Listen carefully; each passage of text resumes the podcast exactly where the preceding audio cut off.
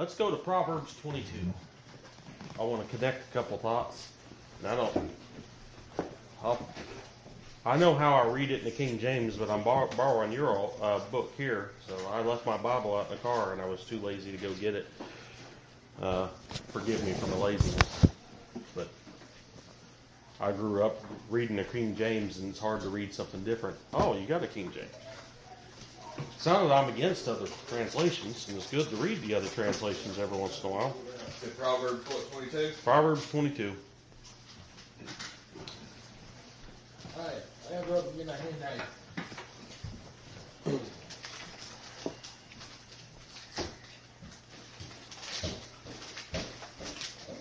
Hey, look at these. What versions is that? Proverbs, uh, yeah, that's a what is that? Good News translation. How many? Alright. Filling up your notebook, huh? Yeah. All right, Proverbs 22 and verse 21. And I'm reading here in the NIV. Uh, One more time, the verse. 21. Twenty-two, twenty-one. Well, starting in verse 20, he says, Have not I written 30 sayings of you, saying of counsel and knowledge for you, sayings of counsel and knowledge, teaching you to be honest and speak the truth, so that you may bring back truthful reports to those who serve you. Now, now I always got it in my head what the, how the King James read it. He says that I, you might know the certainty of the words of truth, and that you might and you might speak the truth to those that send you. And it's a little uh, reads a little bit different there. Uh, what we were talking about last week is we were talking about this concept of truth. How you doing, man? and uh, the bigger word is metaphysics, I guess. That's where we're starting. What there's three big three big divisions of philosophy is what is true, what is good, what is beautiful. Those are the three great great branches of philosophy, and we're starting with what is true. Of course, Jesus Christ said, "I am the truth, the way, the truth, the life. No man comes to the Father but by me." Deuteronomy chapter 32, verse 4, the Song of Moses. Uh, God says He's the God of truth and without iniquity, just and right is He. That He is the source of truth. Christ Himself claimed to be the source of truth, the very truth itself. And ultimately, there, that's where, as, as a Christian, that's what I'm proclaiming. And I'm not trying to be bashful about it. And that's what I'm trying to defend. And that's why we're going, uh, right now, we're just going through apologetics until the Lord lays something else on my heart. But, um, or lays something else on your all's heart that you all want to talk about. But um, we talked really a little bit about what is the Bible about. Uh, what is what what is the truth that is being proclaimed in the scriptures? And it's very simple. One out of every five verses assert one truth about God, one truth about reality, that God is Lord. He's the absolute Lord of all things. By the virtue that He created all things, He defined all things. Uh, he is He is Lord over all things. He's in control. He is present. He is uh, He has authority, absolute authority over all things, and that's the truth that we're trying to proclaim. We talked a little bit about what reality is for as far as the created world. Uh, we talked about tangible things like things you can sense, things you can touch, things you can taste. Um, we talked about intangible things. Those are things like love, things like uh, uh, thoughts, uh, logic, and we're going to talk a little bit about logic tonight. Um, just intangible realities, and that we know those intangible realities exist, um, and what get, what is the account of those things. And then we looked a little bit at Colossians chapter one, where it said, where it said of Jesus Christ, and it was talking about Jesus, where he says, "By him were all things created, and for him." And this concept of the first and final cause. What is the first cause? Anybody remember what a first cause is?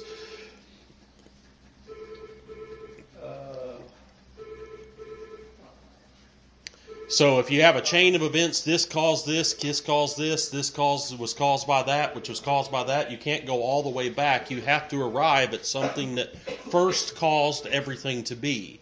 And that's that's the uncaused cause, if you would, that that eternal reality, the the ground of all reality, the thing that caused everything else. Um, and we're going to talk more about that concept, but the scriptures say that all things were created by Christ. Uh, John 1 1, in the beginning was the Word. The Word was with God. The Word was God, and all things were made by Him. And without anything, without Him was not anything made that was made. And and that is what is declared of Christ, and that's the great truth of Christianity: is that very Word was made flesh and dwelt among us, and made, revealed Himself specifically to us. Uh, so the, you have the, the idea of the first cause, but you also have the idea of a final cause. You all remember what a final cause is, or what the final cause is. Well, the final cause is Christ, of course, but what is a final cause? Uh, and I The target. the target all right so if i'm if i got a bow here and i pull the arrow back on the string and i'm pointing there towards a target that target is the final cause that's the purpose for to which everything is aimed uh, so there is purpose in reality right uh, if, if an, acorn, an acorn has a purpose if it falls to the ground everything in its, about its purpose is already built into it um, it's meant to become an oak tree. Uh, there, there is a purpose in every single human cell of your body because it has what? It has instructions. Instructions to do what? Make you, and make what and and and function as part of the uh, uh, of your system, or and create those things that function part as part of your system, so you can breathe and you can walk around. Um, there is purpose in everything. We can describe everything mathematically. Um, as far as this physical world, we ever, things have purpose, and this idea that we live in a purposeless existence, um, um, or that we just arose out of randomness, is is false because that's not what reality is. Reality has purpose. Every cell, every atom has purpose. Uh, and where does purpose come from? It comes from a mind. It comes from it comes from an intelligence putting that purpose into reality. So we are literally swimming in in in in um, a reality infused with purpose, and that purpose screams out the existence of God. And what the scriptures have proclaimed is is that all things were made by Christ and for Christ. That He is both the final cause, or the first cause, and He is the final cause of all things. Everything was made by Him and is pointed towards Him as the ultimate purpose of all things. That's what's been declared by the Scriptures. Uh, so we talked about personal cause, final cause, and we started talking about the personal nature of truth. And I want to pick up there tonight and hopefully make a little this uh, uh, make start making some sense out of this discussion of what is true.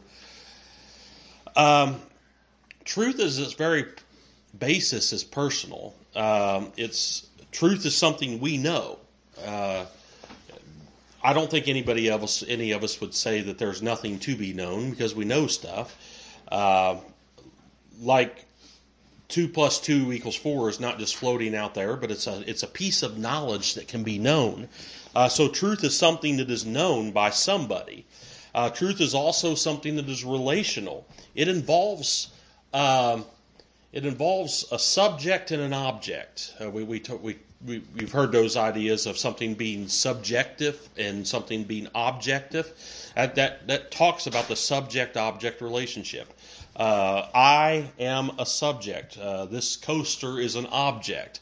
Um, and so it involves uh, me, a, per, a subject, knowing something about an object. Uh, that's, that's, that gets really kind of out there abstract, and I want to make it a little clearer here, though. Um, truth not, not truth therefore is a relational thing because it involves us knowing something about something else but truth involves knowledge. That knowledge is very important because that knowledge is real information. And therefore when we talk about truth, we can we can we can talk about it propositionally. Like I'm going to say the phrase God exists. That that verse, that that not verse, but that sentence is either true or it's false, but it's not, it, it can't be neither. It can, or it can't be both. It is it is either true or false.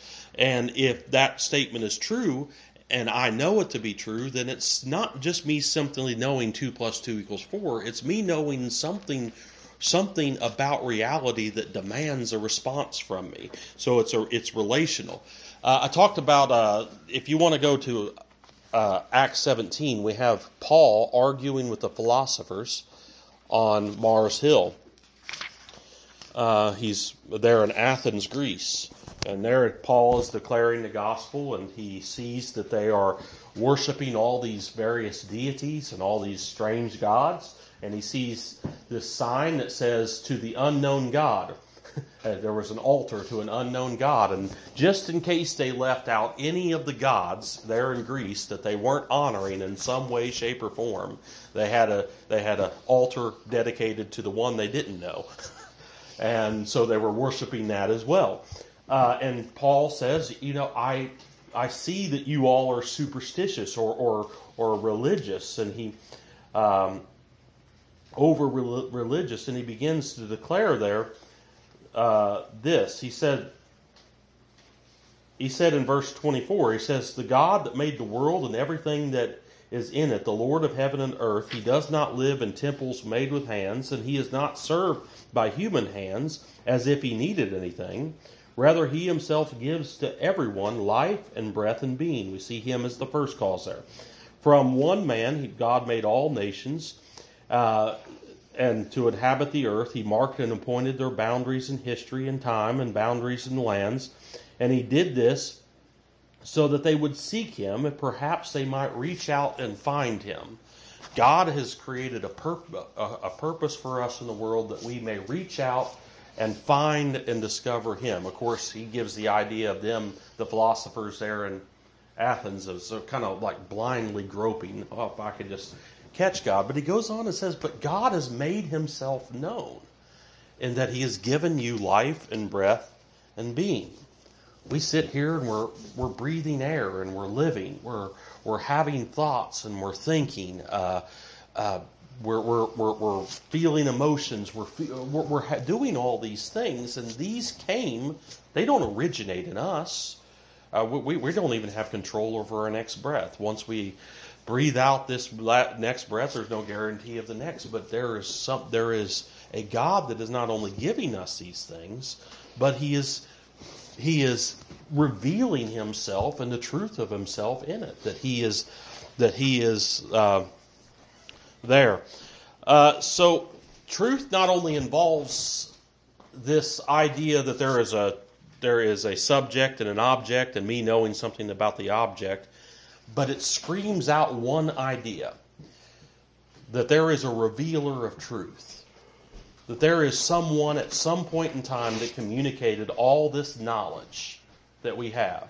And I'll go back to that letter that was written. If you stumble across a letter on the on the on the street and it says, "Hey, honey, will you please pick up milk on your way home and uh, uh, love uh, your wife or or, or love uh, Stacy or whatever." You just pick a name there.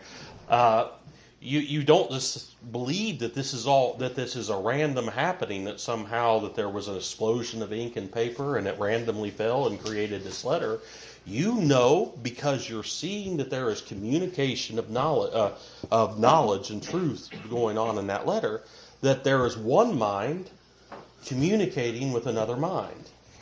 Um, if you saw, if you even saw something simple like, like uh, you were walking down the beach and you saw someone scra- uh, scrawled the word "help" in the sand or something, you you would know that communication was going on. I, I think it's funny that there's a lot of atheists that are looking for aliens. and I'm not saying aliens exist or don't exist, but uh, they got their satellites, their SETI satellites, are pointed up towards heaven, and the, and uh, and uh, and uh, they're looking for they're, they're broadcasting prime numbers and hoping for hoping for some kind of communication back. Why? Because because they they know that if they find something that is non-random, even the communication of prime numbers back to them, that that is not accidental, that that is this, that that that purposeful intervals and things of that nature are of themselves one mind communicating to the another mind. There's this. Uh, there is this uh, uh, Christian philosopher, I think, uh, in Oxford, or I can't remember where, where he is. Um, his name's Alvin Plantinga, and he talks about that this idea that we are already confronted with this truth that not only do our minds exist, and all, we have the ability to know this world around us, but there is a mind that has made knowledge and has, and by virtue of that, just by the fact that we are dealing with things that you and I know, we live in a world where God is communicating and revealing Himself to us. Uh, hopefully, that's not too abstract because I want to get a little further abstract here in a second. Uh, but any questions about that as far as the nature of truth? When we're talking about truth, we're talking about this idea that minds are communicating, and we're ultimately living in a world where God has communicated truth and revealed Himself. Now, has anybody ever heard of a man named Aristotle? Yep. All right. Um, is anybody like that movie, um, uh, The Princess Bride? Of course. Of course. Awesome movie. You know, we got Vizzini there. Uh, uh, uh, he, he's like, uh, you ever heard of, you ever heard of Plato, Aristotle, Socrates? And it says yes, and it says morons. All right. So purporting himself to be wise. Now, I'm not going to say Aristotle's a moron. I want to talk to you a little bit about what something Aristotle taught. Anybody ever heard of the law of non-contradiction? Yeah. All right. The law of non-contradiction. So if we if we were to talk about truth, we would ask, well, what is the first principle? What what is something that is foundational to our idea of what truth is? And we would start with, as far as philosophy goes, with Aristotle's law of non-contradiction. Now, the law of non contradiction is simply this. I know it's going to be a really hard concept. Truth cannot contradict. It cannot contradict itself. Or if you wanted to formulate, A is not non A, uh, is the way that uh, Aristotle will. A is not non A. So you got the identity, A is A, the law of identity, then you've got the law of non contradiction, which says a is not non-A. I wish I had a board. I'd write all this out for you. Oh, I don't want to. I don't want to like a. I think the smiley face can be sacrificed. Well, maybe next time I'll write it all down. So, but and then you got the law of excluded middle that says it can't be either. It can't be both and. It must be either or. Uh, but really, we're just talking about the law of non-contradiction. So, how does this work? A is not non-A. If I was to stand up and say, I am a married bachelor,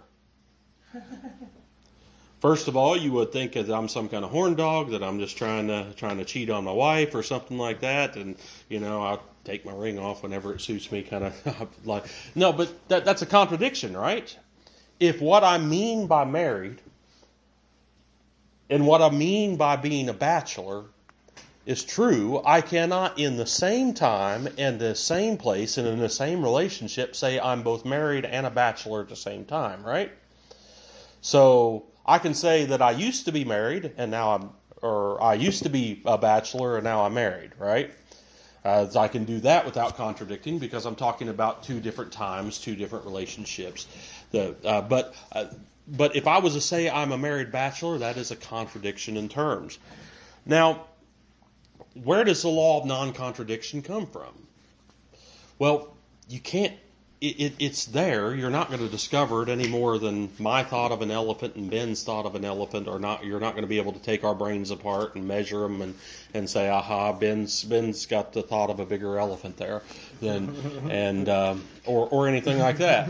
Uh, so, so where are you going to discover? Or if, if we uh, pick apart this entire universe, we're not going to say, aha, right there, right there is the law of non-contradiction. Uh, we've discovered it. it. It's not something you can touch or see, or it's one of those intangible things, but it's real. You're using it right now. In fact, you cannot not use it and still think coherently. Uh, we have this. We it, it is part of the structure of the world that we live in that the law of non contradiction is true.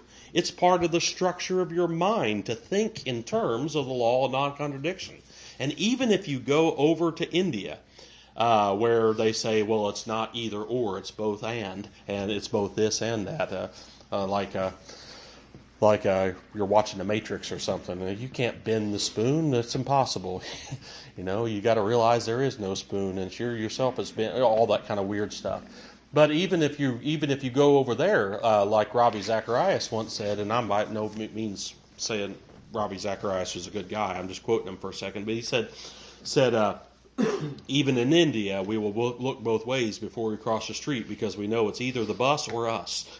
it's not it's not both of us at the same time that's going to that can occupy that space. So you cannot even think. But yet, so this this thought structure is just part of reality. We can't discover it. We cannot deny it. But it scream. But the second we know it's there, we also know God's there. Because how do we get the law of non contradiction? Well, what is the law of non contradiction but the fact that, that I am not this and I am not that, I am something different than this or that, that there is a distinctions within reality, and it's built upon this idea that there's a st- distinction between you and God. There is what John Frame called the creator creature distinction. There is God. There is one God, and you're not you're not God. There is one God, and I'm not God. That God is the creator. I'm the, the originator of me. He's the one that made me. He's the one that made this world I live in. There's this creature creator distinction that is real. And that becomes the basis for a world where the law of contradic- non contradiction exists. Uh, hence, we read there in Proverbs that I might make you know truth, that you might be able to speak truth. That, that, that's, that's, that's the idea that's coming here. Now, I, w- I want us to apply this for a second. It's either God or it's chaos. It's either Christ, or chaos. It's either a belief in God or it's a belief in absolute nihilism. And I believe this with all my heart that this is the way it is. One, because the law of non contradiction is a truth that is undeniable. Truth exists. Now, if someone comes along and says, uh, there is no truth, can you figure out what's wrong with that statement? I'm going to say, now there, there is no truth. Does that make sense to you? No. It contradicts itself. It's saying it is a truth that there is no truth. So, so that statement can never be true. It can never be true that there is no truth, uh, because to say so would be to deny. It. Now, let's say it. Let's say it a different way. Uh, I'll, I'll, say, um, um, Keith. I'm, I got is that your name, right? All right, got your name right. I'm trying to remember some names, and I'm starting to get them. All right. Uh, I'll, i remember that because someone says, Keith, don't don't get that. Yes, last time I was here, so they yelled your name out. Now I remember. Um, so Keith, if I say to you, truth cannot be known, what's wrong with that statement? Yeah, what's that? Yeah. Yeah. So so the question is is how do you know truth can't be known? What you're really saying is, is I know for a truth that truth cannot be known. They are claiming to know something about truth that truth is unknowable. So it's a contradiction, or or truth cannot be communicated. Okay, you're communicating something about truth already. You're saying that you no. So You're what? What? What's that? Acknowledging. You're acknowledging and you're communicating that that your belief that truth can't be communicated.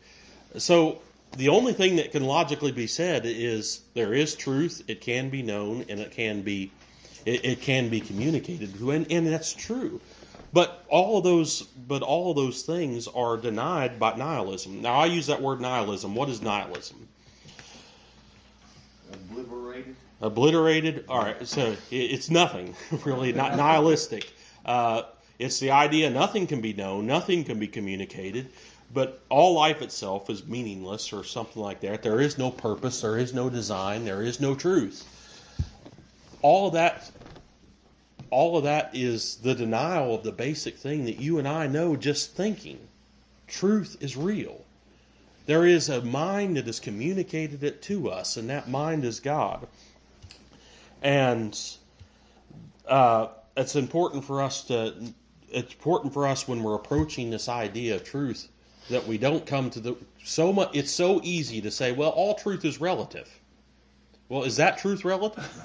Uh, no, no, all truth is not relative. There is absolute real truth out there. And it can be known. And it's, and it's not something that you create in your mind and you have your truth and I create in my mind and I have my truth. There is this reality of God. This God that has created and defined all things for himself and has created us to live in that world that he has made and created us ultimately to know him and to know things about him. Uh, I don't know what time it is. All right, so it don't look like we're too far. Uh, I'll take about ten more minutes and I'll quit. But I want to get what does this look like in culture? Because you and I swim in the world of we, we, we live in this culture that we I mean this crazy culture that we're in. Uh, and uh, I want to give you kind of a history of culture, of, of truth in culture.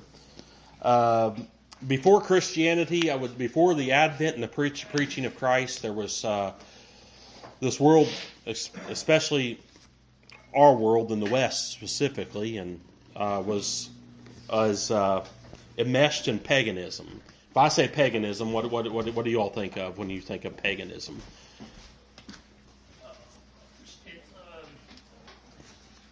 Beliefs of many gods. All right, so so yeah, there's one aspect of it. So polytheism. Uh, so there there is a, there's a god for this and a god for that. Uh, um, usually usually they usually they would try to appease all kinds of different gods in different ways. Um, a lot of it had to do with um, their major gods in, in, agrarian culture had to do with uh, fertility. Uh, for instance, if uh, if you read about some of the gods of the nations in ba- uh, in uh, the Bible, you would hear about Baal, uh, Baal, depending on how you pronounce it. What what what what was he? He was a, a fertility god. Why were they worshiping a fertility god? Because they wanted good crops. So so they'd have all kinds of weird uh, things that they would do to try to ensure good, good, crops. They'd sacrifice babies, believing that they'd get more fruit back and more babies back if they sacrificed their firstborn, or or they'd do all these sexual things in their temples to try to appease the sexual gods of fertility. But they had a god of the sky, a god that would bring rain, a god that would a god that would um, uh, bring sunshine, a god, and they would worship uh, they worship all these various gods. So polytheism, that's part of paganism. Anything else that you can think of? Uh, th- this idea that uh, called animism. Uh, so this idea that everything has a spirit. Um, anybody, I, I, I usually teach this in school, and I'll ask the kids if they've ever seen Pocahontas. But I don't want to ask you guys because you all are, you know, uh, you all never watch cartoons, right? I watched it. All right, you seen Pocahontas? Some of you all seen Pocahontas? All right, you. Okay, you watched it with your grandma. Oh, okay, but I'm talking about the movie Pocahontas. I had daughters. Yeah. You had daughter. Okay, yeah. So Pocahontas had Mother Willow. What was she? A tree, the speaking tree. Um, uh, so you not you have that. You have you have polytheism. You have animism. You have ancestor worship. Uh, anybody seen the movie? Uh, and my little boy loves this movie, and I'm not talking bad about it. But Coco, Yeah. I love the movie Coco. All right. So what do you see in that? You see a lot of ancestor worship. Uh, they're they're worshiping. They're, they got they got the ofrenda, which is another another word for altar, and they're lighting these candles. They are saying they're they're praying to their ancestors. They're doing these things. That's kind of vestiges of old paganism. Uh, so they're so ancestor worship, polytheism, uh, um, animism, and nature worship, basically the worship of nature. Uh, Yeah, like in, in Native American culture, it's usually like, it loosely called the Great Spirit. Or Yeah. Like. Yeah. but but uh, still probably probably the best example of this and in today's society is and it's actually the number one growing religion right now is going to be uh, uh, which uh, Wicca stuff like that. That's still nature worship. Or what are they worship? They're worshiping the trees. They're worshiping. Uh, um, they're worshiping. Uh, uh, various asset. I mean, every Earth Day we get inundated with these uh, neo-pagan ideas of worshiping nature. Um, so Paul talked a little bit about that when he was talking about uh, that's that's the world that the gospel kind of came into. He talked about those that worship the creature, the creation, instead of the creator. And uh, he, he was talking about that in Romans chapter 1. So this becomes, uh, this becomes the backdrop by which the gospel was first preached. And it was a challenge. Those men in Athens, they were worshiping all these various gods. They were worshiping nature. They were worship, they were worshiping uh, this spirit. They were worshiping ancestors. They were doing these various things. They were worshiping these things that were what Paul would say no gods at all. They were simple creation. Uh, they were creatures just like you and just like me. And uh, the Christian view came in, and what is the Christian view of truth? In that world of paganism, uh, truth is precarious. Uh, what God, what what it because the gods don't create truth. The gods are just as part of creation as anybody else. And uh, what Zeus wants today may not be what Zeus wants tomorrow, because Zeus, uh, Zeus may want want you to live right today, but he may want to chase Io tomorrow, and and you know do something else. And there is no there is no certain truth. There is no right and wrong. There is this constant appeasing and changing of the gods, and you never know if you've done anything right. You never know if you've done anything wrong. You know you you, you don't know what you have to do. It is actually kind of a lost world. And along came the preaching of Christianity. Uh, before that, you had the preaching of uh, monotheism by the Jews and, and the expectation of the Messiah. But in the fullness of time, Christ came, and it shaped what what we're it, it shaped the world, and especially the culture that you and I live in is now under the influence of that early Christian uh, of early Christian thought. For for just purpose of memory, I'm going to call this pre-modernism.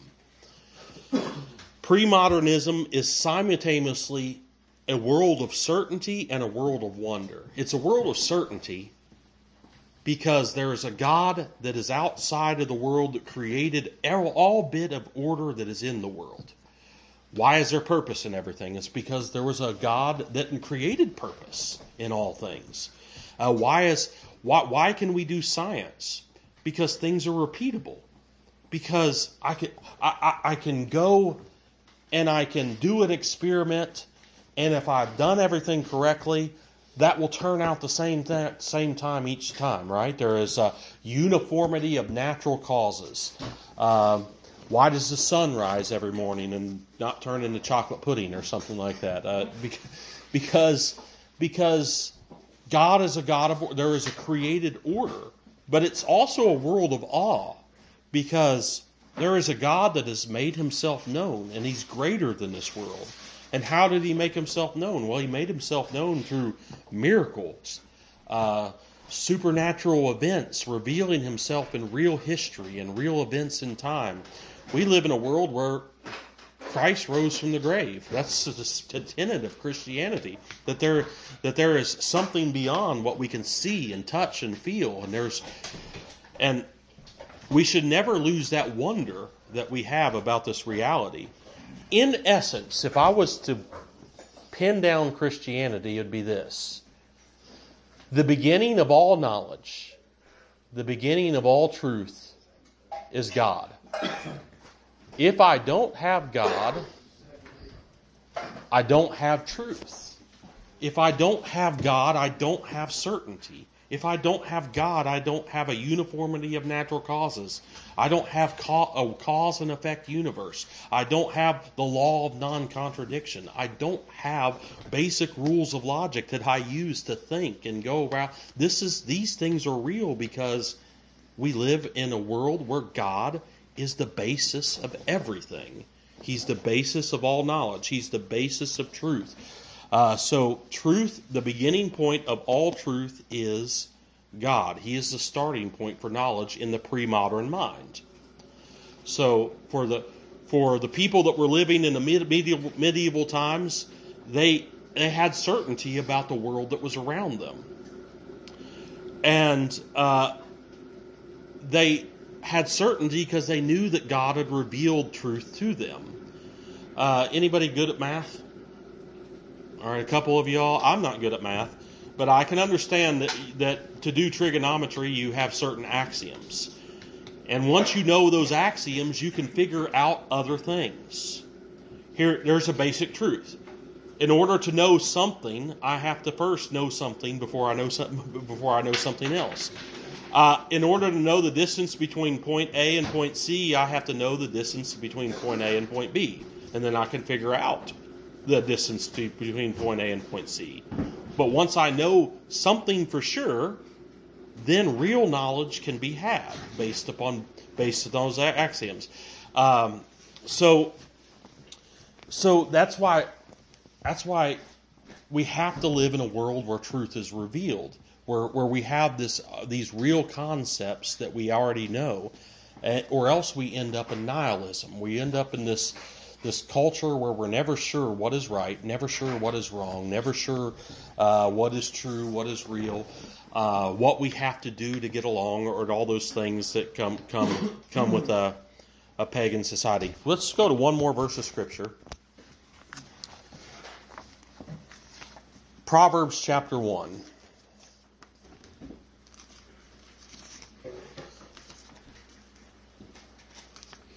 What time do y'all eat dinner, by the way? Usually about five thirty. Five thirty. All right. So I need to I need to hurry up and get out of the way here. Proverbs one. I, if I read this verse last week, I'm sorry. Uh, I go to a lot of the same points, and that's just the nature of things. The very first part of verse seven. Anybody want to read that? Fear of the Lord is the foundation of the true knowledge, but but fools despite wisdom and discipline. All right, so the fear of the Lord is the beginning, or as he read it, the foundation of knowledge. It says something similar in Proverbs 10 9, where it says, or 9 10, uh, where it says, the fear of the Lord is the beginning or the foundation of wisdom. So, what, what, the, what, what this mean, means is, is the Bible is declaring that in order to know something, there must first be a reverence of God. There must be this this uh, this this recognition that God is the basis of it.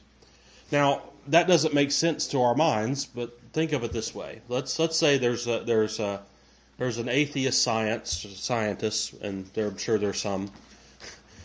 He goes and he finds a grain of sand, and he wants to know about this grain of sand. So he gets his measuring rod out and he measures it, and, and he he figures out the tensile strength of it, how much pressure it takes to to crush it into something smaller, uh, how much heat it takes to boil it, and he starts writing down all these basic facts. Does he still know anything about that grain of sand?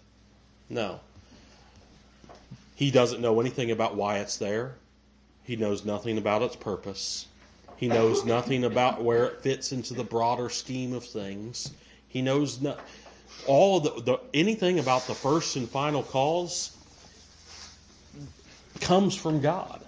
The big questions of why, uh, and we in, in this world of of of uh, the modern. We're not going to talk about modernism today. We'll pick it up next week. Um, unless y'all just want to keep going. I mean, that's up to you. But uh, but this world of, uh, of uh, philosophers like Immanuel Kant just say, well, you can't really know anything about God. You can't know anything about the thing in itself. You could just know something's there, and that's it. Uh, and that that's not it. Uh, there there is this broader knowledge that you and I can have through the revelation of God, and that's what Proverbs is saying: is the fear of the Lord is the beginning of knowledge, but fools despise wisdom and instruction. So if you just think of pre-modernism or Christian thought in and of itself, it's this: the beginning of all knowledge, the beginning of, of any understanding of truth. You need God, and I need God. You need a God that has revealed truth in reality around us. Uh, and what we're going to see as we go on, and this lays the foundation for us to talk about things like, uh, I think, therefore I am. Uh, someone trying to say, the basis of me knowing is me, and I can figure it out for myself. I can start with my experience, or I can start with my own intelligence, and I can figure out everything else on my own. And that's that's the world of modernism and where it leads. And it leads to, well, it leads, as we're going to see next time, it leads to to nihilism. It leads to it leads to a lot of terrible, terrible thing, uh, results because everybody is everybody thinks they have the corner on the market and they, and they've got it all figured out and and uh, and if there is no voice that is spoken outside of humanity, we don't. Uh, I'm going to stop there, but I do want to turn to one other place, and that is oh, I found someone's notes. It's information. Yeah. Someone's one mind communicated. Uh, I talked about this in Deuteronomy 32. Deuteronomy 32 4. The fifth book of the Bible. He is the rock, this this foundation. He is this. He is the the the the the bedrock, if you will. He is the rock. His work is perfect, and all his ways are just. A faithful God who does no wrong, upright and just is he. Faithful, this uh, faithful God, a God of truth. And what I want, what I want to encourage each and every one of you today is just simply this: truth is not something that we just create here on our own. Truth is part of the world that we live in, and it's our job to, it's our purpose to seek out that truth that is outside of ourselves and to know it. And I believe all with all my heart when Christ said, "I am the truth," that that is the ultimate, the ultimate uh, end to which you and I are supposed to be seeking. Again, going back to what Paul said in, to the Colossians by him all things were created and for him. There's a purpose for your life and it's ultimately going to be found in Christ. And that's hopefully what I as we go on week after week I hope that that's something that I can convey to you all. I don't I know this is abstract and we're going to get into some deep hopefully more practical stuff as we go on. But is there any questions? Yes. this might be off a little bit, but the saying, "Drunk as a sailor," is it from Proverbs twenty-three